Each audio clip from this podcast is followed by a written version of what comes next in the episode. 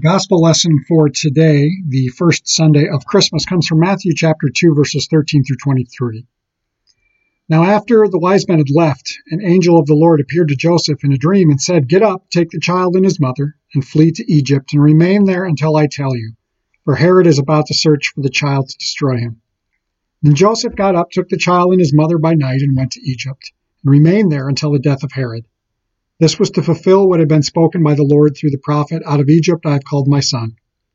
When Herod saw that he had been tricked by the wise men, he was infuriated, and he sent and killed all the children in and around Bethlehem who were two years old or under, according to the time that he had learned from the wise men. Then was fulfilled what had been spoken through the prophet Jeremiah.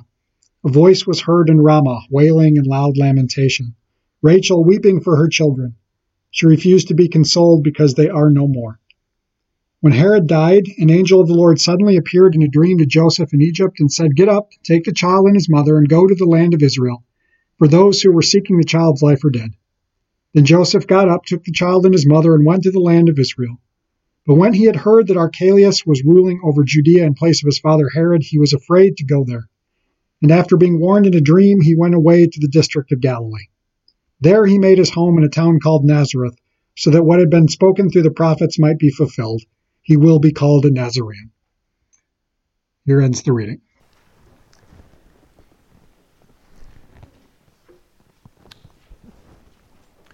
I know I've got a few fellow Iowa State fans out there today, and we watched a game yesterday that featured a lot of punting, unfortunately. A lot of, well, yeah, we got whooped. We just plain got whooped. Um, a punt, if you're unfamiliar with football, which I doubt, but if you are, a punt is what happens when things don't go quite as you had planned and you have to do something different, so you kick the ball away. I've been talking about what we were going to do for in place of a sermon today, that we would do a hymn sing, kind of almost hymn karaoke, and then I would do a reflection based on whatever that particular hymn was. But I'm punting today.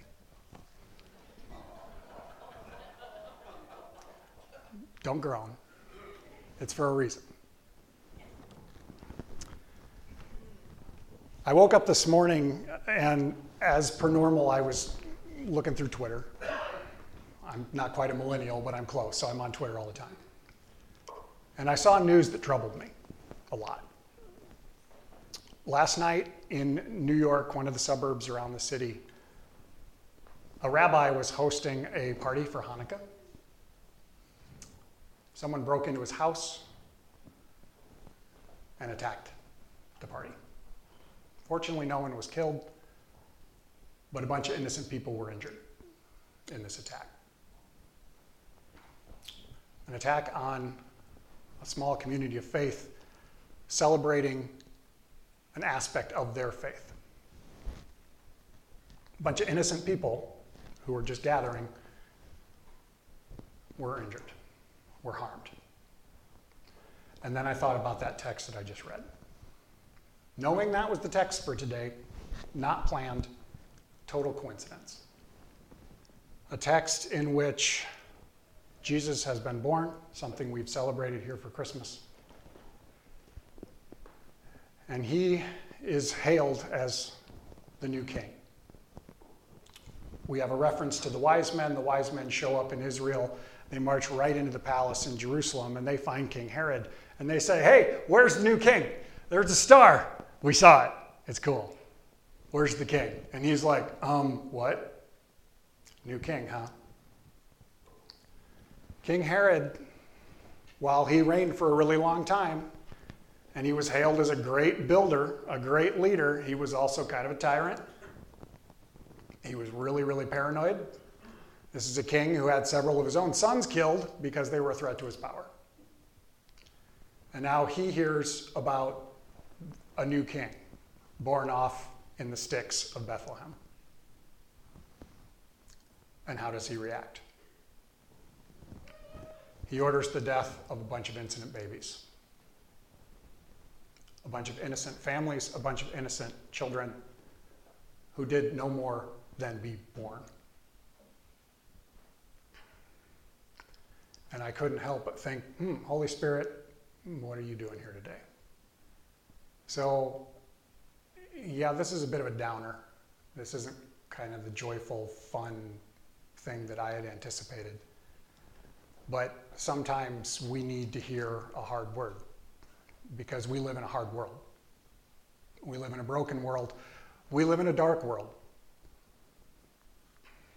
A world in which we are constantly reminded of violence, we're constantly reminded of pain, of brokenness. We turn on the news and we hear over and over again about senseless violence, senseless hate.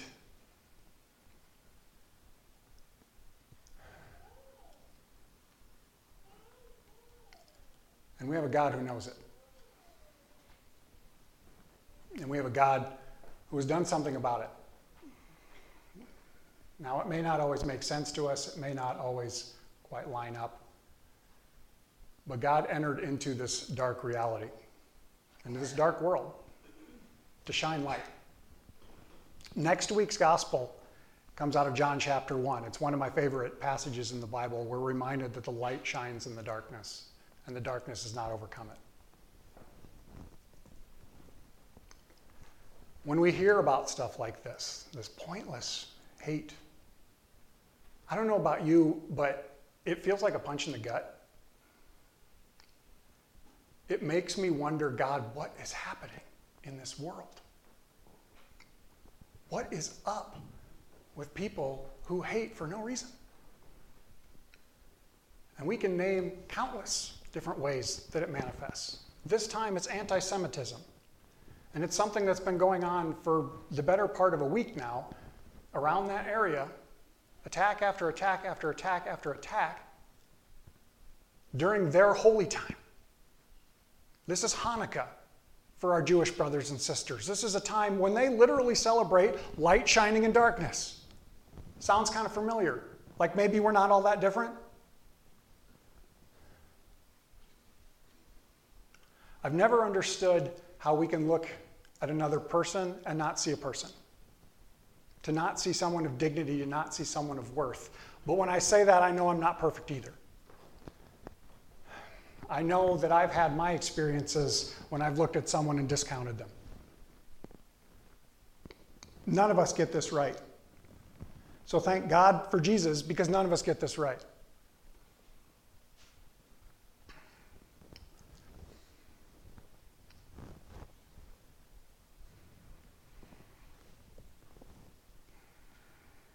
Disclosure. When I stand up here and preach off the cuff, I usually have a pretty good idea what I'm going to talk about. Today I don't. But I felt that this needs to be said today. We need to be reminded of why Jesus entered into our world in the first place. Because this world is broken, but this world is also good. And we have a God who believes this world and each one of us is worth redeeming. This is the gospel that we proclaim. We proclaim it week after week after week. We embody it when we join together in confession. At the beginning of our service, we recognize our own brokenness, our own piece of this pie. And praise the Lord that we have a Savior that we call on. One who was born as a helpless baby, one whose earthly father had to flee to another country to escape the wrath of a guy who was so threatened by this helpless baby that he decided to kill a bunch more. Praise God that that man, that divine man, grew, went through his ministry, and then died on the cross. But it didn't stop there, because not even death will stop the gospel, the good news of a God who loves us so much that not even death can get in the way. Three days later, he came out. Hey, preview, Easter, it's coming, right?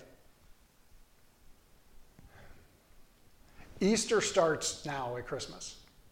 Because if he's not born, he can't die. And if he doesn't die, he can't rise again. And if he doesn't rise again, then this whole resurrection thing that we profess doesn't work.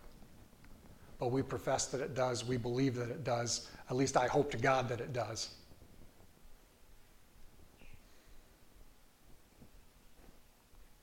Is there good news today?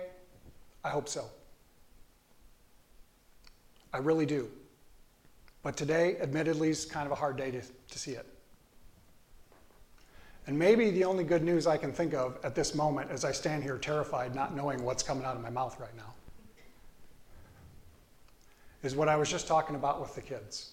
This is the darkest time of the year. The longest night of the year for us here in the Northern Hemisphere happened just, what, four nights ago? But the days are getting longer. I heard someone say that the celebration of Christmas, three days after the solstice, is intentional. Because in three days, you can notice the difference. It takes us three days to see the difference in day length. I don't know if that's accurate or not, but it sounds good. In the midst of darkness, the light shines. That light shines. And that light that never goes out continues to shine. And folks, I've come into this sanctuary in some dark moments, and we've all had them. You know what they are, both in our community and in our country and in our world. I've come in in times when it seems like there's no hope, and no matter how dark it is in this sanctuary, no matter what time of day, that light is always shining. We can't put it out. Yes, we could put it out if we really tried hard, but guess what? It lights back up again because the light of Christ hasn't gone anywhere. Whatever it is that God is up to through the Christ event, through this God who is also man, who is also God, whatever the heck that means. It's a beacon of hope and light that we are called to reflect in this dark world. We're invited into the work of reconciling it and proclaiming that this good news is not just for those of us gathered here today, but it's for all people. May we remember that when we hear news like we've heard today, when we hear news that I'm betting we're going to hear again a week from now, or two weeks from now, or a month from now, because we keep hearing it. May we hold on to the love of Christ that's for each one of us. And remember that even in our brokenness, God says, I choose you. Now go tell everyone else, because guess what? I've chosen them to.